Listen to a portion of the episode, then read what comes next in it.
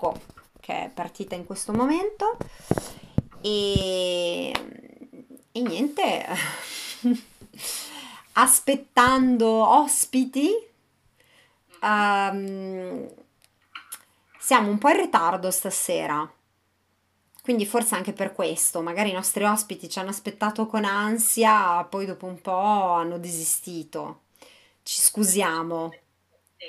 Perché tensione e aspettativa. Ah, infatti, infatti, noi l'avevamo fatta apposta, non ha funzionato. Vabbè. Alle volte funziona, alle volte no, sai. Eh, è vero, è vero. Della, della carota bastone. Dipende. Va bene, eh, niente, quindi eh, siamo mm, sempre all'interno delle nostre dirette ragazze, donne e altro. E l'ultima puntata era dedicata alla notte si avvicina di Loredana Lipperini e che ringraziamo, salutiamo.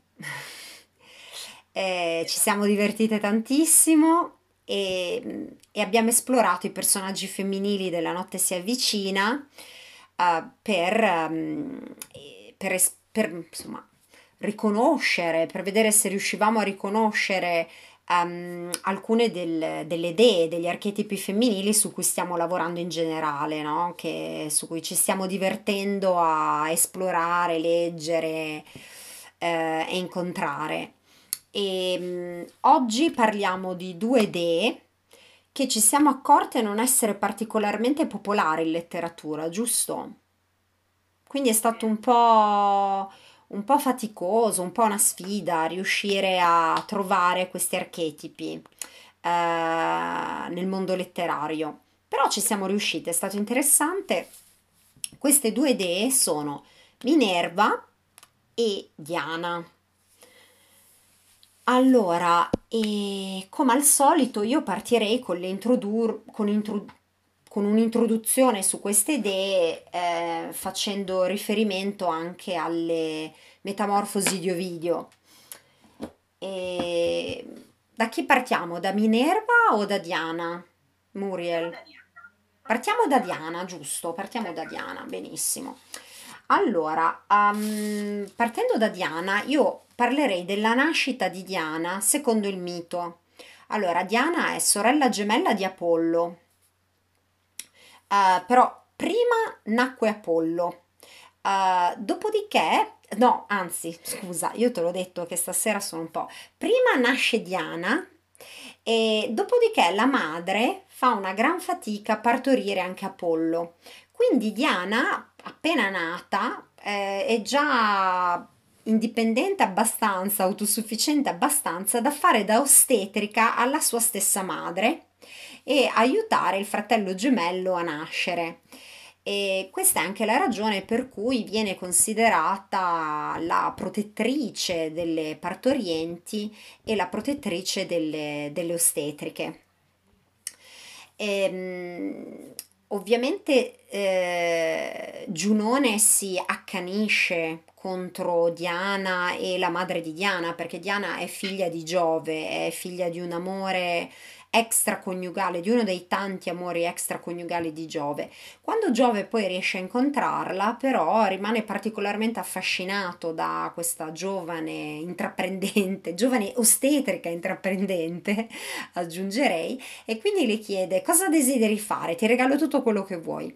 E lei desidera semplicemente le frecce e l'arco e essere libera nel, nel bosco, di cacciare, di stare con gli animali e di sentirsi libera. Eh, quindi mh, la, diventa la dea della luna, legata anche appunto ai cicli femminili, e, mh, e la dea del, della caccia, ovviamente. È fortissima, corre velocissima, um, ama circondarsi di animali, ovviamente. È una dea vergine, uh, è totalmente disinteressata agli uomini e mh, mm, è alquanto anche irritata dalla loro presenza che vive come un, un ostacolo alla sua libertà. Eh, è totalmente autonoma, ehm, come cacciatrice è in grado di concentrarsi sui suoi obiettivi eh, con grande forza e grande determinazione. E la natura è veramente la sua, la sua casa, in sostanza, come non so, mentre Venere sboccia circondata dall'ammirazione ehm, delle altre persone nel gioco della seduzione, eh, mentre Giunone sboccia di fianco al marito in quest'unione spirituale carnale con, eh, con, con il marito, ehm, Diana è veramente fiorisce nel suo elemento quando si trova circondata da piante, animali, completamente libera, dove può esprimere la sua forza fisica eh, e anche psicologica, perché comunque è un archetipo forte, evolutivo. Eh, è sempre rappresentata con una tunica to- corta che le permette di, di correre, in sostanza, è proprio un atleta. E all'interno delle metamorfosi di Ovidio eh, la incontriamo uh, que- nell'episodio, nel libro 3, eh, nell'episodio legato a questo uomo, a questo giovane cacciatore, Atteone. Praticamente il giovane Atteone stava cacciando coi suoi cani quando sfortuna vuole che si imbatte casualmente ehm, nella fonte dove Diana insieme alle sue compagne sta facendo il bagno e la vede nuda. Eh, Diana, eh, arrabbiatissima, eh, appunto odia lo sguardo maschile su di sé, eh, lo, insomma, lo spruzza, lo schizza con l'acqua con cui si sta lavando e eh, lo rende vittima di un incantesimo trasformandolo in un cervo. Questo atteone sotto forma di cervo viene poi sbranato dai suoi stessi cani da caccia. Quindi questa è la fine che gli fa fare Diana per averla disturbata um, durante il bagno. Um, poi, nel senso, uh, anche nel famosissimo mito di Apollo e Daphne, in realtà non compare Diana, però Daphne è una delle sue sorelle, una delle ninfe, delle sue compagne, perché se appunto Diana rifugge la, la compagnia um, degli uomini e l'interesse sessuale degli uomini, lei non ha assolutamente nessun tipo di interesse e um, ama circondarsi di, di amiche, di compagne, di sorelle che vivono con lei nella natura uh, cacciando, ehm, condividendo appunto lo stesso tipo di vita selvaggia, eh, lontana dal mondo cittadino e dal mondo maschile. E Daphne è una delle sue sorelle minori in sostanza e ha la sfortuna che Apollo si, si innamori di lei quando lei vuole assolutamente mantenere la, la propria verginità, non, non, è interessata agli uomini o agli dei. Uh, quindi pur, purtroppo però non è Diana, quindi non ha il potere di trasformare un intruso in un cervo e può essere solamente una vittima. E, e viene inseguita da Apollo nel tentativo di, di violentarla e, finché il padre di, di, questa ninfa, che è il fiume, decide di trasformarla in un albero, proprio poco prima che Apollo riesca ad afferrarla, no? in questa scena che, che tutti conosciamo. E quindi ho deciso di citare anche questo racconto delle metamorfosi di Ovidio, perché secondo me Daphne rappresenta appunto il, un comportamento classico nel mondo di Diana, no? il rifugire il mondo maschile, l'interesse maschile. Ehm, in un'unione con la natura, quindi anche questa trasformazione in un albero è perfettamente in linea con eh, il, il desiderio di questo archetipo femminile. Um, parlando poi di quello che dice la, la Boden, um, di appunto l'autrice, scrittrice, psicanalista delle idee dentro la donna, um, su cui noi ci stiamo, stiamo lavorando, um, lei descrive questo archetipo come um, un tipo di donna particolarmente forte fisicamente, e, mm, e un- spesso un outsider. Cita due personaggi famosi, due donne famose, ehm, in cui lei vede questo archetipo particolarmente vivo. Una è Jane Goodall, che è praticamente la ricercatrice che ha trascorso anni e anni, la ricercatrice inglese che ha trascorso anni e anni ehm, nella giungla in Tanzania, eh, studiando il comportamento degli scimpanzé e vivendo con loro.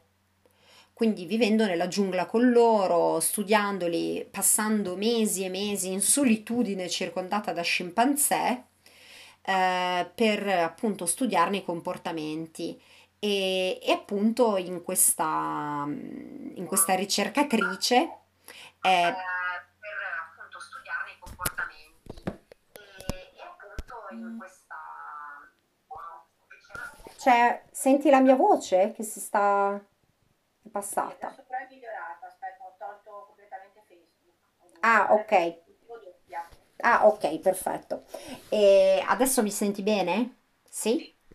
E quindi eh, in questa ricercatrice lei vede questo archetipo Diana particolarmente forte e un altro personaggio famoso è eh, Gloria Steinem, che è la famosa femminista degli anni 60 americana che appunto ha fatto la campagna, conosciuta per aver fatto la campagna a favore dell'aborto perché ci fosse una legge per l'aborto e che ha fondato la rivista Miss in cui parlava per la prima volta di problematiche femministe eh, legate alle donne e seppure lei sia comparsa con compagni, non si è mai sposata. Ho scoperto che poi in realtà si è sposata in età avanzata, passati i 70 anni. Ho scoperto di recente, però al tempo in cui la Boden scriveva, effettivamente non si era mai sposata.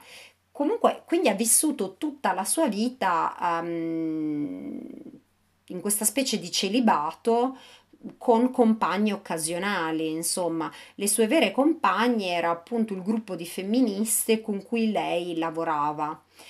E, mm, e anche la sua forza, il suo auto anticonformismo, la sua passione appunto per difendere i deboli eh, è stata associata anche al, mm, all'energia di Diana, appunto nel difendere gli animali, nel difendere i bambini, le partorienti, ehm, che tendono a essere vittime di un mondo più cittadino e più patriarcale, in sostanza.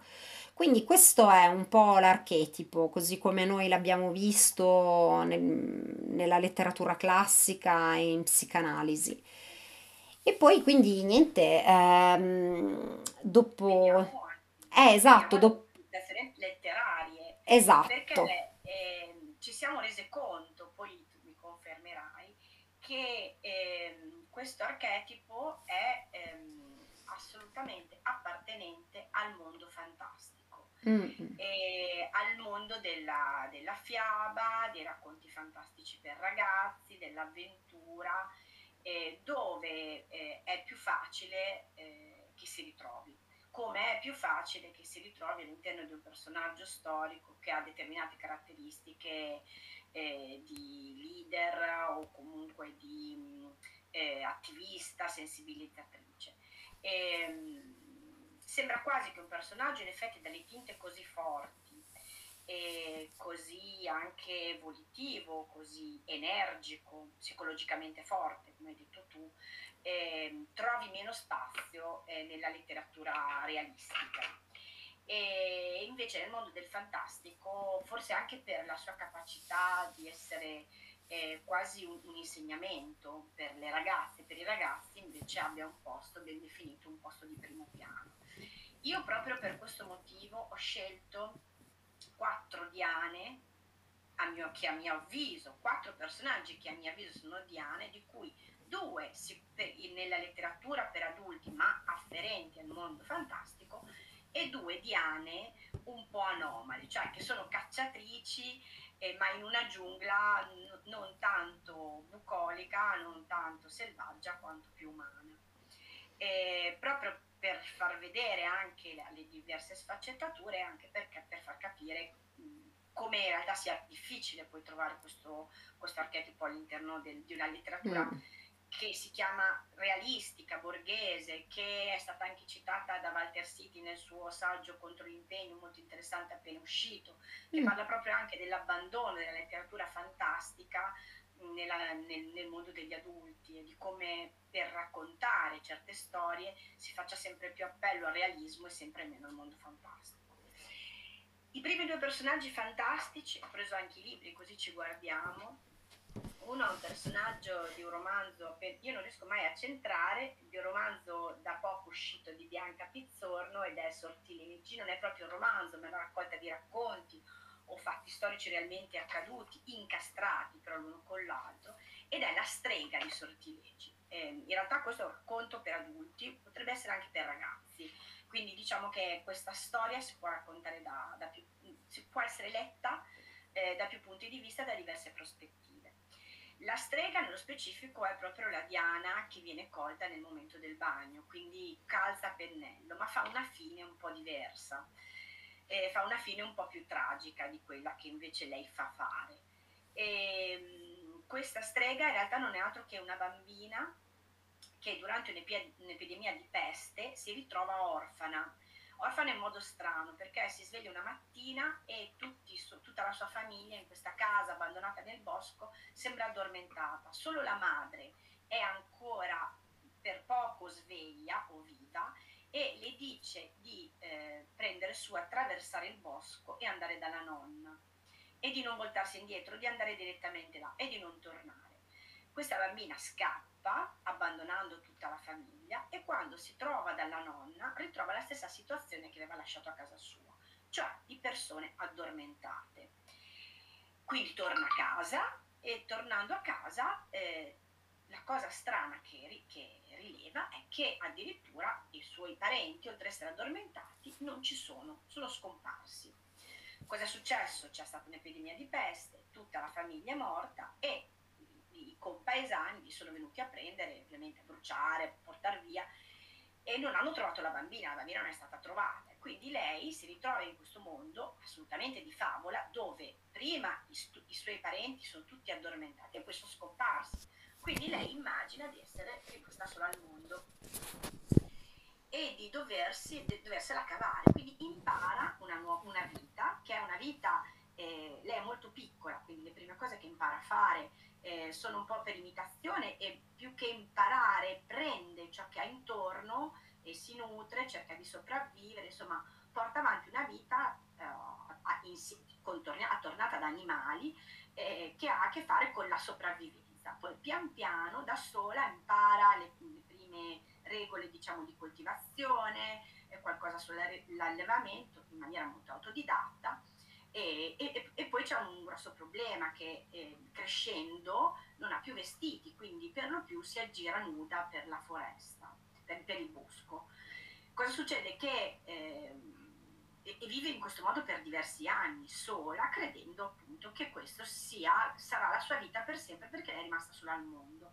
Quindi siamo nella favola totale, ma in realtà è invece una favola crudele e realistica, perché nel momento in cui lei un giorno si fa il bagno nuda da sola nel fiume, viene avvistata da alcuni personaggi del paese che la credono strega per alcuni motivi. Primis perché appunto sanno che lì erano tutti morti e lei invece è sopravvissuta, poi proprio per, questo, per questa impudenza di mh, mm, eh, bagnarsi nuda nelle acque. Quindi la catturano, la prendono e la, e la, la, la mandano all'Inquisizione. Questa strega purtroppo non riuscirà a far valere il suo potere, questa strega che non è altro che una bambina abbandonata, non potrà più far valere il suo potere, non avrà poteri contro questi contro il, mondo de, degli adulti, contro il mondo, il mondo, che è fuori, che lei non conosce e, e farà una bruttissima fine. E, però in realtà siamo proprio in quel mondo lì. Ma ripeto, è un racconto che, seppur ancorato alla realtà, parte per il fantastico. Ed è anche interessante vedere come riflette al contrario il mito di Diana Atteone, no? Cioè, perché anche Diana viene vista nuda a farsi il bagno, però lei sa difendersi, più che difendersi, proprio vendicarsi, invece come la protagonista di Bianca Pizzorno eh, vive lo stesso evento ma fa una fine completamente diversa. Eh, Qui, c'è il duro risveglio, no? Cioè il- Mhm, le- l'essere riportati drasticamente nella realtà. Sì. Qui invece abbiamo un'altra favola alla fine, ma è, un- è un è quasi una favola politica, è una favola mh, che ha dei risvolti eh, sociali ed è una favola forse anche volendo distopica. E il romanzo è questo, si intitola La parete di Marlene Haushofer e, e qui rimaniamo sempre nel fantastico, quasi nella fantascienza. E, qui la donna protagonista del romanzo, e spesso capita che romanzi scritti da donne abbiano protagoniste senza nome. E questa è un- l'ennesima protagonista senza nome. È senza nome perché poi in realtà scrive un diario, quindi su- sono le sue annotazioni. Anche que- come la bambina era sola, anche questa è una donna sola, non vergine, ma vedova da tantissimi anni, quindi Mhm, eh, il, il rapporto diciamo col marito, con, ehm, con il sesso maschile è completamente di- quasi dimenticato. Eh, si trova ospite a casa di amici e si, addorm- do- dormono, si addormentano la sera. Quando si sveglia la mattina, i due amici che lo ospitavano in questa, ehm, in questa casa nelle montagne tedesche ehm, non c'è più nessuno. I suoi ospiti sono scomparsi, lei si gira intorno, ci sono solo, anche qui solo gli animali inizia a girare intorno alla fattoria, passano le ore e a un certo punto si rende conto che tra lei e il mondo esiste una parete trasparente e invisibile che le impedisce di varcare la soglia dalla sua dimensione all'altra dimensione. Nell'altra dimensione scorge in lontananza degli esseri umani mm, che paiono morti, comunque sembra che appartengano a un altro mondo. Lei ha ben chiaro a quel punto che si trova in un mondo tutto suo e che è come, anche in questo caso, una sopravvissuta. Al di qua della parete dove sta lei ci sono solo lei e gli animali e quindi e la natura. E anche lei inizia un lungo e lento apprendistato per riuscire a cavarsela all'interno di questo contesto, per imparare da zero eh, le regole della convivenza con la natura che non conosceva precedentemente perché era una, una- una urbanissima e quindi senza alcuna competenza. E, mm, sviluppa queste capacità pian piano, si, sco- si accorge che la natura sa essere molto inospitale, ma anche molto franca, tra virgolette, cioè eh, anche diretta nel suo rapporto e apprezza tantissimo ehm, questa, questa sua seconda vita la apprezza talmente tanto che a un certo punto scorge, al di là della parete, eh, un uomo animale e ehm, lei nel frattempo si è dotata di armi e per, ven- per vendicare questo animale, perché questa è anche una, una grande favola quasi vegetariana, no? cioè mm, che diciamo critica tutto lo sfruttamento della- dell'uomo sull'animale, e per vendicare l'animale ammazza l'uomo attraverso la parete lei riesce a ucciderlo. mm, E questa segna- sem- sembra quasi la linea di demarcazione tra la scelta di stare con la natura al contrario del mondo degli uomini. Cioè lei mhm, dice, lei aveva una possibilità di contatto, ma eh, la elimina a favore della sua nuova vita.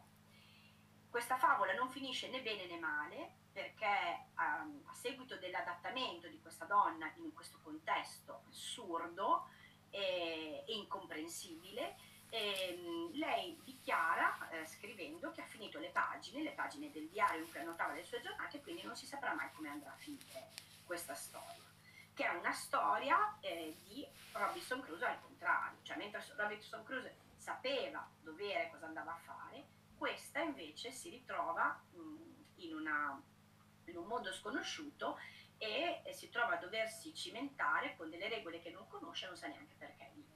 Ed è ancora più forte quindi il, il senso di adattamento, il potere della natura su di lei, proprio perché ha anche questo- questa caratteristica ignota e, e spaventosa, che però in realtà si stravolge fino ad arrivare a essere molto meno minacciosa e molto meno inospitale dell'altro mondo che, che conosceva precedentemente. Ma questo romanzo è bellissimo, io lo consiglio. Ma infatti, infatti mi hai fatto venire voglia di leggerlo, devo leggerlo. E parlando di Bianca Pizzorno e di protagoniste femminili che decidono di isolarsi, cioè io volevo citare la famosissima Casa sull'albero di Bianca Pizzorno, che è ovviamente un romanzo per bambini, ma io sono proprio cresciuta eh, leggendo i romanzi di Bianca Pizzorno e mm, ogni protagonista per me è speciale e appunto le protagoniste di- della casa sull'albero, che sono Bianca e Aglaia, decidono di andare a vivere sugli alberi, un po' stile il barone rampante, diciamo, e di isolarsi dal mondo e di ricreare un, un ambiente loro sull'albero insieme agli animali. Quindi, mm, quindi ritrovi, insomma, anche dentro questi personaggi per bambini questo desiderio di abbandonare un luogo, eh, con determinate regole e di riconnettersi con un mondo naturale dimenticato, insomma, sono questi personaggi femminili che hanno questa Diana dentro e questo bisogno di riconnettersi. Un altro romanzo, sempre per bambini, che mi era venuto in mente è Ronia, che è del- un romanzo del fantastico, sempre, di Astrid Lindgren, sempre la, che è la stessa autrice di Pippi Calzelunghe. Ce l'ho, lo faccio vedere. Oddio, no, così. Eh, Si vede? Uh, no. eh. Mi viene il mal di mare a cercare di centrare. Avvicinalo alla tua faccia, mettilo al posto della tua faccia. Brava, si vede, perfetto. Benissimo. E praticamente, vabbè, da questo romanzo è stata poi tratta una serie su Netflix eh, disegnata dal- dallo studio Ghibli. E Ronia è questa ragazza in questo mondo fantasy fantastico, figlia di, di un brigante, che cresce in questo bosco incantato. eh, in cui non, ehm, in cui si rapporta o con esseri fantastici o con animali. E- ed è il suo mondo in cui lei è perfettamente a suo agio. Improvvisamente in questo mondo fantastico, in questa foresta, incontra un bambino per la prima volta, perché lei non ha mai visto un, un bambino in vita sua, con qua- con il quale inizia un'amicizia finché scopre che questo bambino è in realtà il figlio del capo briga- della banda dei briganti, nemica della banda di suo padre e, e che la banda di suo padre sta cercando di rapirlo in sostanza.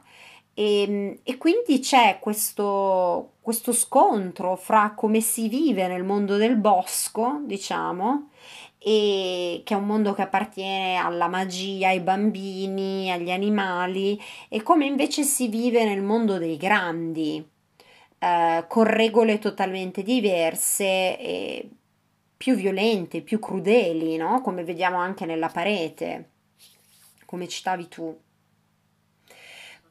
Poi io ho- volevo citare a proposito di Diana un romanzo di Elvira Dones ehm, che si intitola Vergine giurata. Ho visto che esiste anche il film, io il film non l'ho mai visto e, mm, e in sostanza fa riferimento a una, una- è ambientato in Albania e fa riferimento a una tradizione eh, ris- risalente a quello che si chiama Kanun, forse sbaglio la pronuncia, che è il codice di onore del- di una regione nord in montagna in Albania, che prevede questa regola, questo codice, prevede che se una donna per determinati motivi non vuole sposarsi o non è in grado di provvedere a se stessa o insomma vuole vivere da sola o vuole una determinata indipendenza che eh, alle donne non è concessa, può decidere di diventare un uomo. Ma di diventare un uomo non a livello biologico,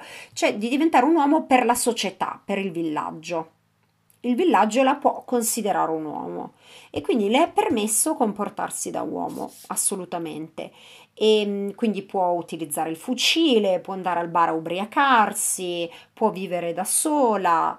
Ehm, la cosa che lei deve promettere è che non tornerà mai indietro da questa decisione e non intratterrà nessun tipo di relazione romantica, sessuale o, um, o simile con un uomo. Cioè lei è comunque un uomo e con gli altri uomini si deve rapportare da uomo. E nel romanzo di Elvira Dones, questa ragazza, uh, giovane ragazza, si ritrova mh, a, a dover giurare perché vive con lo zio che sta morendo, non vuole sposarsi e, e per salvare la situazione decide che l'opzione migliore è proprio quella di diventare vergine giurata e trascorre un, una vita, anni e anni, appunto da sola sulle montagne col suo fucile, allevando animali, um, come un uomo, come un pastore, come un pastore di quelle regioni, di tanto in tanto andando al bar, incontrando gli altri compaesani e ubriacandosi. Quello che coltiva dentro di sé è come una piccola fiammella della donna che era prima, scrive ogni tanto poesie. In totale solitudine, è l'unico piccolo elemento che si riconnetta alla sua vita precedente, perché lei prima studiava letteratura all'università Tirana ehm, e quindi le ricorda un po' il suo mondo che viveva da ragazza, da studentessa, prima di essere un pastore, un uomo pastore finché alla fine ovviamente non, non sopporta più questa solitudine e decide di, di andarsene dall'Albania e, e, provare a riscoprire la donna che in sé, se ancora esiste. Ehm, è interessante perché poi ho visto un'intervista a Elvira Dones, la, la, l'autrice, e lei dice che ha conosciuto, l'autrice albanese, vive in Svizzera e scrive in italiano, ha conosciuto uh, diverse donne, uomo, che, cioè diverse vergini giurate.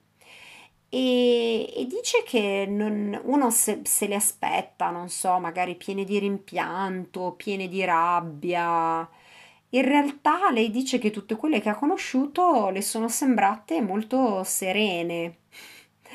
Ehm, hanno abbracciato, appunto, cioè si vede che hanno ritrovato in sé questo archetipo Diana, hanno abbracciato in tutto e per tutto la, dimens- la libertà ehm, della natura, questa dimensione fuori dalle regole sociali, dalle regole della città, dai piaceri che può dare la città, ma anche dalle regole rigide per... Um, godere di questa natura sconfinata e di questa libertà, ma anche solitudine comunque, anche solitudine ovviamente, perché ovviamente se un pastore uomo si sposa con una donna e ha dei figli e, e vive con la famiglia sperso nella natura, loro vivono da sole.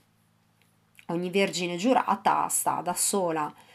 Ehm, e quindi niente, mi è sembrato molto, molto interessante, ecco. Anche se, se ben ricordo, lei eh, subisce una, un, uno stupro, un tentato stupro prima di prendere questa decisione, sì. se non ricordo male nel sì. romanzo. Sì. E una cosa che secondo me è interessante e che ricorre anche negli altri romanzi è la, anche il periodo di apprendistato, cioè ehm, è interessante, eh, mi ricordo nel romanzo anche tutta, tutto il periodo in cui lei impara a diventare un uomo e quindi impara delle nuove regole di comportamento, degli atteggiamenti che deve tenere, a camminare in un certo modo, è come una nuova vita che sboccia e che ha necessità di, di seguire delle regole. E io ricordo che vidi tempo fa, si trova forse da qualche parte nel web, una bellissima mostra di vergini giurate ah. e, mm, che proprio ritrae, la mostra era, non ricordo chi fosse il fotografo, venivano ritratte tutte queste vergini e la cosa interessante è che erano tutte in posizioni, in, in atteggiamenti di una mascolinità esasperata che mi ricordavano il momento in cui lei apprende, mi sembra dal nonno, come si doveva comportare per essere un vero uomo. E ci sono queste esasperazioni nei gesti, molto interessante questa cosa. Sì, sì, è interessante. Cioè come se appunto la libertà di questo archetipo Diana ti sia data, possa essere vissuta solo so, sotto la maschera del, dell'uomo, se no non puoi, non puoi vivertela. Quindi, no, interessante. Comunque, visto che eh, hai citato lo stupro, passerei a parlare di Minerva perché appunto abbiamo notato come ehm, nella, nei personaggi anche in cui abbiamo rivisto Minerva, o se non altro in uno dei, in un personaggio in cui veramente io ho rivisto l'archetipo di Minerva, lo stupro sia presente, cioè ci sia questo elemento dello stupro come o dell'attentato, della tentata violenza come mh, pericolo che si corre um, se si vivono altri tipi di archetipi, in sostanza, se si è donne, quindi ci si rifugia in, appunto in un mondo naturale o, un, o si assumono le vesti della Vergine invulnerabile e invincibile per riuscire a difendersi da, da questo aspetto. E parlando di Minerva, non, partirei di nuovo dalle metamorfosi di Ovidio e dalla, dalla letteratura classica. Allora, abbiamo parlato di come è nata Diana. Minerva eh, nasce da mm, Metis, appunto un altro amore extraconiugale di Giove. Il problema qual è? Che Giove fa un sogno e eh, sogna che ehm, dal, la, il figlio o la figlia di Metis sarà talmente potente da riuscirlo a sconfiggere. Lui, terrorizzato da questa cosa, ehm, trasforma Metis in una mosca. Metis incinta, incinta di Minerva, la trasforma in una mosca, se la mangia, la ingoia a quel punto, dopo un po' di tempo, però gli succede di avere un mal di testa terribile e allora chiede aiuto a Efesto per capire che cosa ha di sbagliato nella testa. E insomma avviene questo parto dalla testa di Giove in cui esce Minerva completamente ovviamente adulta completamente armata con tanto di elmo e tutto.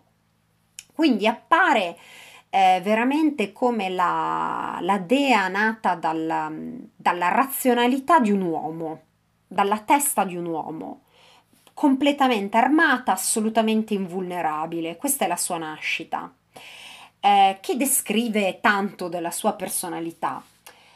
Volevo leggere, cioè Minerva è veramente la, la dea dei, dai mille, mille talenti, Uh, viene definita, me le sono dovute scrivere perché tutte non me le ricordo. Dea della medicina, della guerra strategica, del commercio, della tessitura, dell'artigianato, della saggezza, del coraggio, dell'ispirazione, della vittoria, della guerra e basta, della legge, della civiltà, dell'eroismo, della città-stato, della giustizia, della matematica, della scienza, della tecnologia, delle arti e della strategia. Quindi è veramente, cioè, sa tutto lei. sa tutto lei. e, ehm, è, è, appunto, sa tutto lei. Ehm, nelle metamorfosi di Ovidio compare in due occasioni. Compare all'inizio nella storia della povera Glauro. Praticamente Aglauro e le sue sorelle sono ragazze umane che si dirigono ad Atene per i festeggiamenti appunto dedicati a Minerva, protettrice della, della città di Atene. E, ehm, e Mercurio le vede e si innamora della sorella, di una delle sorelle di Aglauro, non di Aglauro. Quindi se, dopo quando Mercurio vede in che casa vanno ad alloggiare all'interno di Atene, inizia a gironzolare attorno alla casa e Aglauro, che è l'unica delle sorelle ancora sveglie, se ne accorge. E Mercurio le parla e si svela come Dio, no? Si svela in quanto tale e le dice: Sì, io sono il Dio Mercurio, per favore fai in modo di farmi incontrare tua sorella Erse.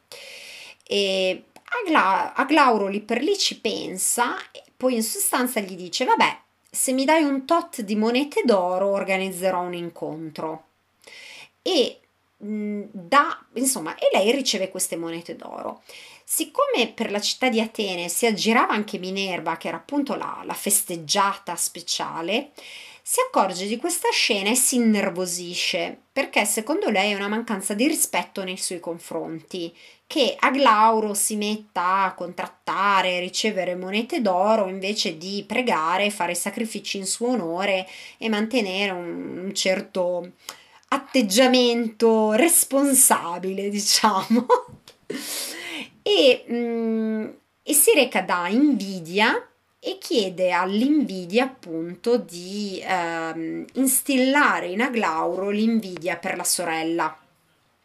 Quindi dal momento in cui l'invidia riesce a insinuarsi nel cuore di Aglauro, per Aglauro la vita è un inferno, si sente invidiosissima della sorella, la vede sposata al dio Mercurio, si immagina che la sua vita sarà la vita delle più stupende, cioè insomma impazzisce perseguitata da questo sentimento di invidia e quando la sera successiva si presenta a Mercurio e dice beh insomma ti ho dato i soldi, ehm, hai organizzato l'incontro con tua sorella, come posso vederla, posso entrare in casa?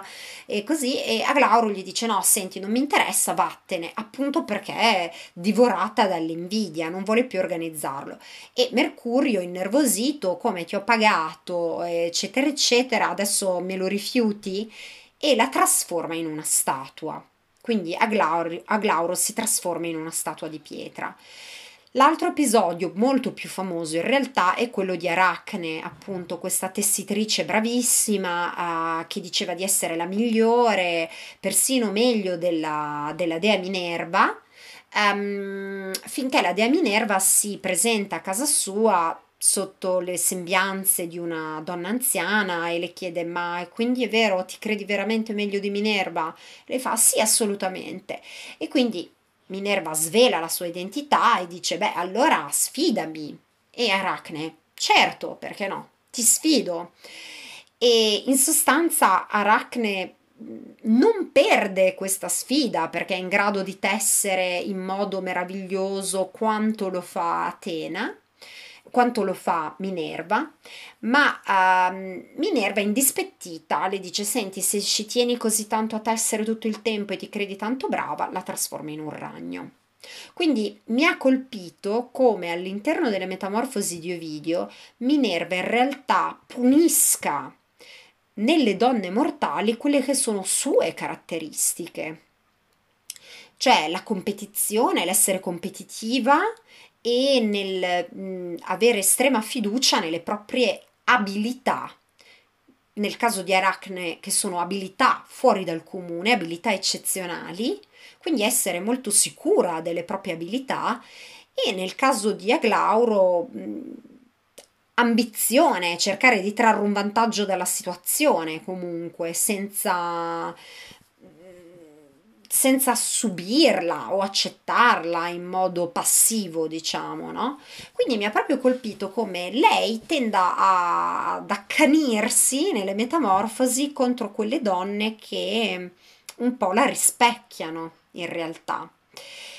E mh, passando alla Boden, um, quello che dice di Minerva dice praticamente questo. Allora, mh, Minerva è un, un archetipo, cioè lo si può ritrovare nelle donne particolarmente ambiziose, in quelle donne che sono cresciute piene di ammirazione per il padre, eh, che è stato il loro modello, e che magari hanno avuto delle madri particolarmente fragili o vulnerabili con le quali non si vogliono riconoscere.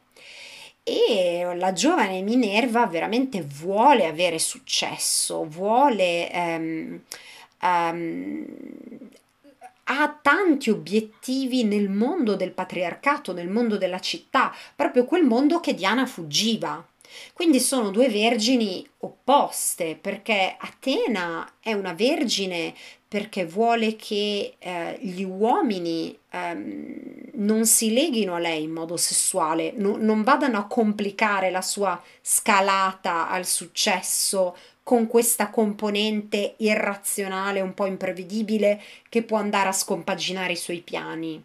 Lei non desidera che i suoi piani vengano scompaginati da istinti irrazionali e non ben codificati. Lei ha degli obiettivi precisi, ci deve arrivare. Gli uomini che incontra sono uomini funzionali nell'aiutarla in questi obiettivi. Questo è il tipo di, di archetipo. quindi è mm, ovviamente forte, bravissima, intelligentissima, molto abile e raggiunge i suoi obiettivi. La Boden dice è anche ancora più invulnerabile di Diana perché quando Diana viene rappresentata ha questa tunica, è scoperta, Diana è mezza nuda, lei gira nella natura mezza nuda. Mm, Minerva, non è, Minerva è armata da capo a piedi, cioè corazzata, quindi non, non le puoi fare nulla in sostanza.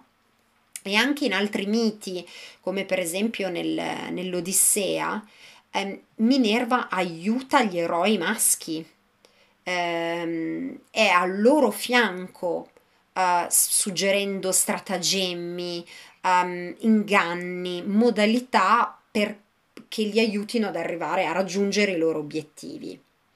Quindi questo è un po' il personaggio, la vergine di cui stiamo parlando. E la Boden, da psicanalista, suggerisce di evocare la Minerva che è in noi laddove noi vacilliamo e non sappiamo bene come raggiungere un obiettivo. Dice ogni, dentro ogni donna c'è una Minerva evocatela e lei, come faceva con Ulisse, saprà suggerirvi la strategia giusta senza, senza paura.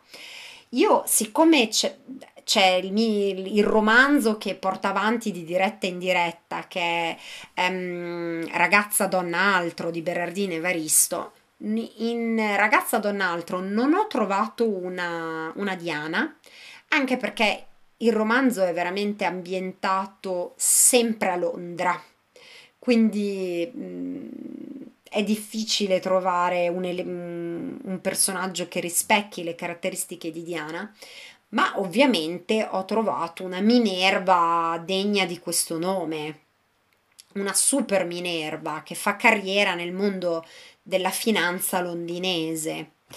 E questa, questa Minerva si chiama Carol, è cresciuta nel, in un quartiere particolarmente povero. Allora, viene presentata non, non da bambina, viene presentata già all'apice della sua carriera e all'apice della sua carriera viene descritto appunto il, il suo comportamento con clienti uh, particolarmente ricchi per giustificare o um, ammorbidire il fatto che questi um, il fatto che lei sia di colore e i clienti non si aspettino di vedere una donna di colore in quella posizione in quel contesto che li aiuti su un tema di tipo finanziario in sostanza. Quindi lei descrive tutta la sua strategia che ha attuato per mettere a loro agio i clienti eh, relativamente al fatto che lei sia una donna di colore e lo fa in modo totalmente asettico, distaccato e tecnico. Perché quello che vuole raggiungere è che appunto il cliente sia soddisfatto. Se non è totalmente soddisfatto perché lei è di colore e lui non se l'aspetta, benissimo, deve trovare una strategia per renderlo soddisfatto. Non, non si pone il problema, no? E quindi questa è come viene presentata Carol. Poi da lì si procede un po' a esplorare il suo passato. E il suo passato è il passato di una bambina cresciuta da una madre single eh, che fa le pulizie e ovviamente eh, che fa fatica a sbarcare anche il lunario in una Londra, in un quartiere abbastanza povero e lei frequenta questa, questa scuola molto difficile, piena di studenti con tanti problemi ehm, e lei ha il suo gruppo di amiche un po', un po scapestrate, no? lei è una di loro. Succede che quando ha 13 anni, una di queste sue amiche eh, organizza una festa a casa sua quando i genitori non ci sono. E Carol va, va alla festa della sua amica, si diverte, balla, finché un ragazzo che le piace, che ha 19 anni, lei ne ha 13, le chiede di uscire a farsi un giro con lui appena fuori di casa, lungo il viale. Lei felicissima, uh, che, mm, che finalmente lui l'abbia notata, che le stia chiedendo di farsi un giro con lei, esce E cosa succede? Nel momento in cui esce c'è lui con altri amici e lei subisce una violenza di gruppo, cioè proprio il branco che si avventa su di lei e lei ha 13 anni. Quindi ehm, lei va a casa e non, decide di sta a letto per una settimana, la madre pensa che sia ammalata, decide che non dirà mai niente a nessuno di quello che è successo e quello è veramente un momento di cambiamento per lei perché vede se stessa, la sua vita in modo totalmente distaccato, totalmente privo di emozioni e mh, mm, molto razionale, cioè cap- capisce che nella sua condizione quello che le è capitato le potrà ricapitare perché vive in un quartiere malfamato, in un quartiere violento, che le donne attorno a sé um, stanno facendo figli a ripetizioni, passano da un compagno che le maltratta a un altro che le maltratta, ehm, bevono molto per cercare di sopportare queste condizioni. Quindi per la prima volta vede tutte queste cose con sguardo totalmente disincantato, quando per lei prima era più o meno una normalità che andava bene, nel senso era la vita. E, decide, e cerca di pensare qual è il modo per uscirne. Ehm, capisce che l'unica sua arma è l'istruzione e la carriera che le porterà poi a fare soldi e riuscirne. Quindi chiede a un insegnante di, di aiutarla a migliorare le proprie performance scolastiche e si applica in tutto e per tutto e tanto che riesce ad andare all'università di Oxford. Uh, bah, qui il, roman- il racconto realistico per me sfiora il fantascientifico a questo punto, però tutto può succedere.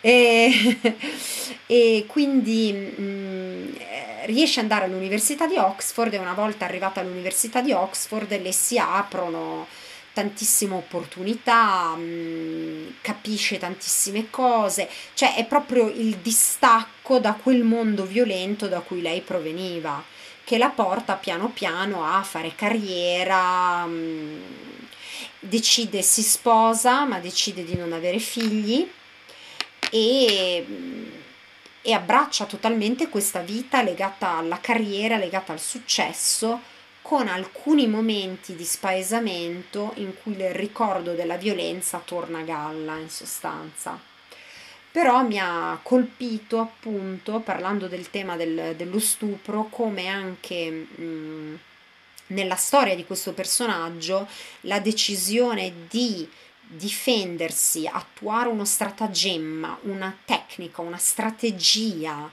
um, così razionale, così calcolata dall'inizio alla fine, nasca poi da una violenza subita, da, è una reazione di difesa in sostanza, no? Com, come anche poi in Vergine giurata, soltanto che in Vergine giurata è più che altro una fuga da determinate dinamiche. Invece Carol, cioè, non fugge, ci si butta a capofitto e cerca di dominare la situazione in sostanza. Quel che, quel che è un, un tratto comune è l'abbracciare una mentalità maschile, che sì. da un lato è quella che ti fa somigliare a un uomo, e dall'altro è quella dell'ambizione del successo a tutti i costi. Sì.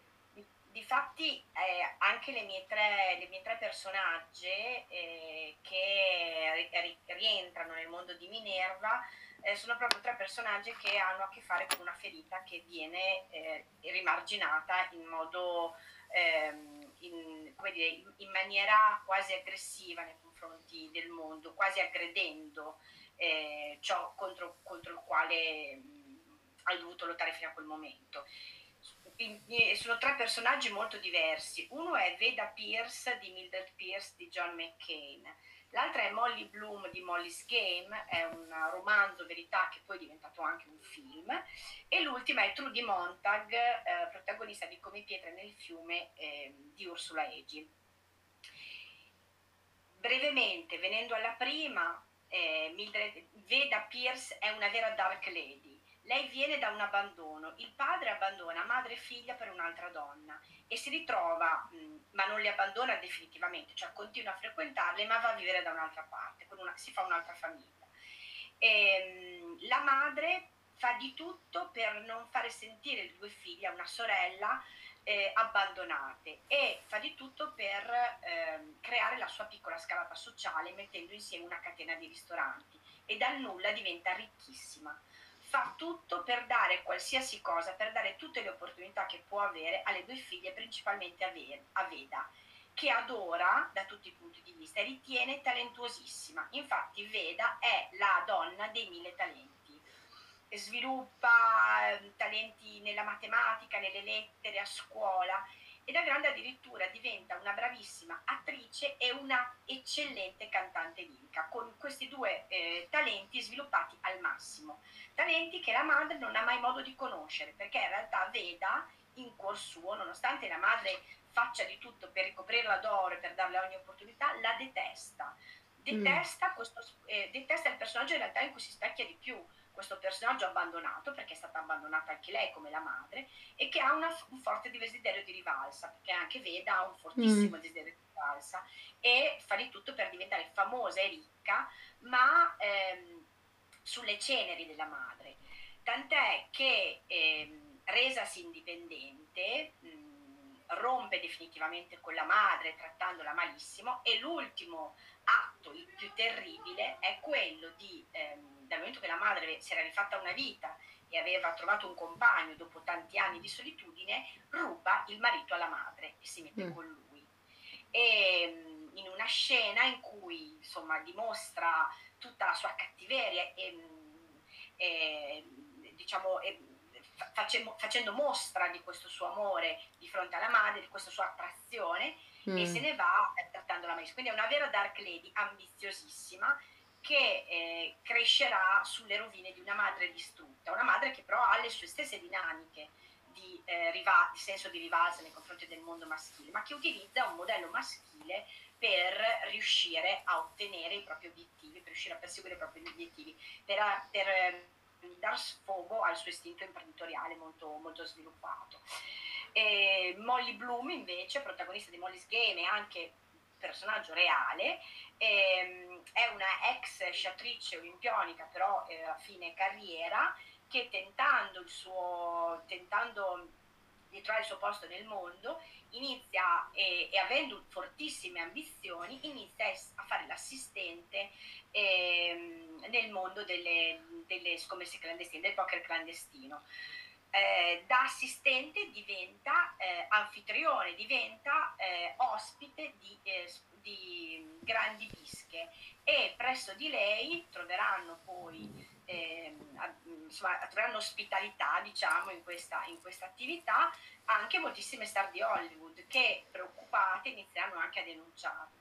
Eh, la sua attività sarà miliardaria, sarà talmente di successo che in realtà verrà presa di mira sia dall'FBI che addirittura dalla mafia russa e alla fine troverà un avvocato donna che ah. saprà difendere, quindi riuscirà ad evitare, quindi c'è anche questa parte della sorellanza. È un personaggio vero, reale, eh, che però incarna assolutamente questa caratteristica eh, passate insieme con le palle, cioè di donna con le palle, eh, che è un po' mi, mm, quello che ho ritrovato in letteratura ehm, relativamente alla donna Minerva. L'ultima non è proprio una donna con le palle, ma ehm, assomiglia a, a, questo, rientra in questo universo ed è Trudy Montag di Come pietre nel, più, nel fiume, altro romanzo che eh, consiglio ed è questo, me lo metto davanti alla faccia, lo vedete? Benissimo. E, è Ursula Egi e anche qui partiamo da una ferita, una grossa ferita perché um, Trudy Montag, intanto siamo, um, alle, siamo, poco prima della seconda guerra mondiale, um, imperversa in Germania questo nanerottolo con i baffi a forma di francobollo, così lo definisce Trudy, e, e in questo periodo, poco prima, insomma qualche anno prima della guerra, nasce Trudy è una bambina che però non cresce, eh, non diventa alta, perché in realtà sarà una nana. Ha una madre bellissima un padre affettuosissimo. La madre, colpita eh, da questa disgrazia che riterrà insopportabile, insostenibile, impazzirà. Prima rifiuterà la figlia e poi impazzirà e morirà giovane. E eh, Trudy soffrirà sempre per questo rifiuto per questa, e per la vergogna che mm. la madre prova nei suoi confronti, a differenza di un padre invece che la ama e la accudisce, si sentirà invece capita dal padre e che diventerà il suo modello.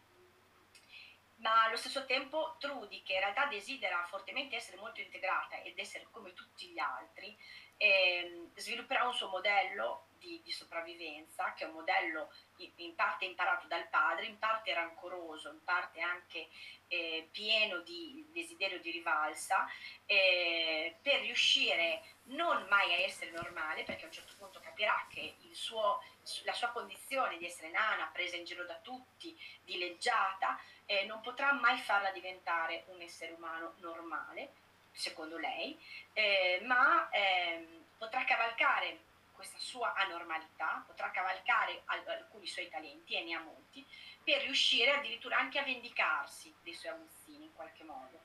E farà una cosa molto bella col padre, ovvero salveranno i libri eh, in pericolo di essere bruciati, creando una, una, biblioteca che poi dopo la guerra potrà sopravvivere, quindi anche un ponte verso il futuro. Fanno una cosa pericolosissima nel momento in cui... Sì. Ehm, siamo sotto il nazismo, che però diventerà in realtà eh, la loro capacità di, di, resilienza, di sopravvivenza. E, mm, e, l'altra cosa che sa fare benissimo, il talento eccezionale, è quello delle storie. È in grado di ascoltare eh, le storie, di raccontare le storie degli altri, mai la sua, perché la sua non è degna la mm. sua è una storia indegna, lei è custode di storie, ma con le storie riuscirà a curare e colpire. Quindi il suo grande talento sarà anche quello di utilizzare, di strumentalizzare le storie che, avrà, che le verranno confidate per rivalersi contro i suoi nemici. Quindi eh, è, una, è, un'eroina talentuosa ma anche molto vendicativa, eh, molto rabbiosa, che eh, utilizza uno, un modello che è quello del padre, in rifiuto alla... Mh, alla madre per attuare la sua personale scalata sociale. Personaggio bellissimo questo, un personaggio stupendo, veramente. Sei con lei dall'inizio alla fine, addirittura anche lei sarà da sola, avrà un brev- una brevissima storia d'amore finita in brevissimo tempo e malissimo anche lei mm. sarà una vergine. Anche lei è una vergine, sì. Bellissimo questo personaggio. E niente, cioè concludendo, io direi che mh, mm, è stato questo viaggio fra Diana e Minerva è stato interessante secondo me perché mh, mm, veramente è, mh, mm, mi sono accorta come siano due, due archetipi poco presenti, diciamo, poco presenti. E, ma interessanti da, da, esplorare e mi sono chiesta ma sono poco presenti perché non interessano sono poco presenti perché non interessano la nostra cultura di oggi? Non lo so. Per esempio, sapendo che Diana pro- protegge le ostetriche, in tutti i libri che ho letto, cioè ho fatto mente locale sui libri che conosco, cercavo il personaggio di un'ostetrica. Volevo una scena di un parto in un libro ma te l'ho anche detto, l'unico parto di cui mi sono accorta è stato um, quello di, cioè i classici parti visti dal punto di vista del padre che sta fuori a fumare nella letteratura dell'Ottocento. Eh, non, non, non mi è venuto in mente nessun parto vissuto, descritto o dall'ostetrica o men che meno dalla partoriente, no? E mi sono chiesta, ma perché? Perché? Cioè è un evento centrale nella vita di qualsiasi essere umano. Perché non c'è in letteratura una descrizione? Quindi a chi ci ascolta, a chi ci sta ascoltando, se conoscete un romanzo con un parto, eh, fatecelo sapere perché lo voglio leggere. Infatti, confermo che non ci sono mi viene in mente forse qualche racconto di Cieco, ma ci ho pensato, non, non riesco a, a rintracciarlo. E, e, ed è molto vero, forse anche il parto in un certo immaginario è anche eh, un atto che può sembrare anche molto violento, molto crudo, tant'è che eh, ho citato, abbiamo citato a videocamere spente con Elena il film Pieces of a Woman, Sì, uscito nel 2020, che inizia esattamente con una scena terribile parto in casa andato a finire male. Ed è ehm, e colpisce perché eh, questo film parte con un parto, parte con un parto, ma intanto perché è insolito e poi perché eh, non sai dove, dove si voglia arrivare, quale sia l'approdo, perché eh, vieni gettato come viene gettato il bambino nel mondo, vieni gettato ovviamente in media res ed è giusto così, ma eh, sconvolge il fatto di essere gettati in, quel, in quella circostanza, che poi è una circostanza così violenta, Mm. così eh, cruda e che poi finisce pure malissimo. che finisce pure malissimo, sì. malissimo ed è ehm, una scena anche mo- molto violenta, mo- che, che- che- che tocca. Cioè, di- poi passeranno gli anni, credo, del film non mi ricorderò nulla, ma questa scena rimarrà scolpita nella mia memoria. Quindi Mm. è anche un modo di vedere il parto come qualcosa di, Di negativo, strano, ignoto e minaccioso. sì, sì. E la prossima diretta invece sarà su un'altra accoppiata eh, di idee che è molto popolare invece, al contrario di Diana e Minerva, che sono Demetra e Persefone, quindi l'accoppiata madre-figlia. Lì tre o quattro ore di diretta. Quattro ore di diretta, esatto. Quindi niente, Muriel, grazie mille, ehm, grazie a tutti e mm, quindi vi aspettiamo con l'accoppiata dopo le Vergini, l'accoppiata madre-figlia che fa molta più paura. Eh sì. Assolutamente. Eh, esatto. Ciao, ciao a Ciao, tutti. buona serata. Buona Ciao. serata, ciao.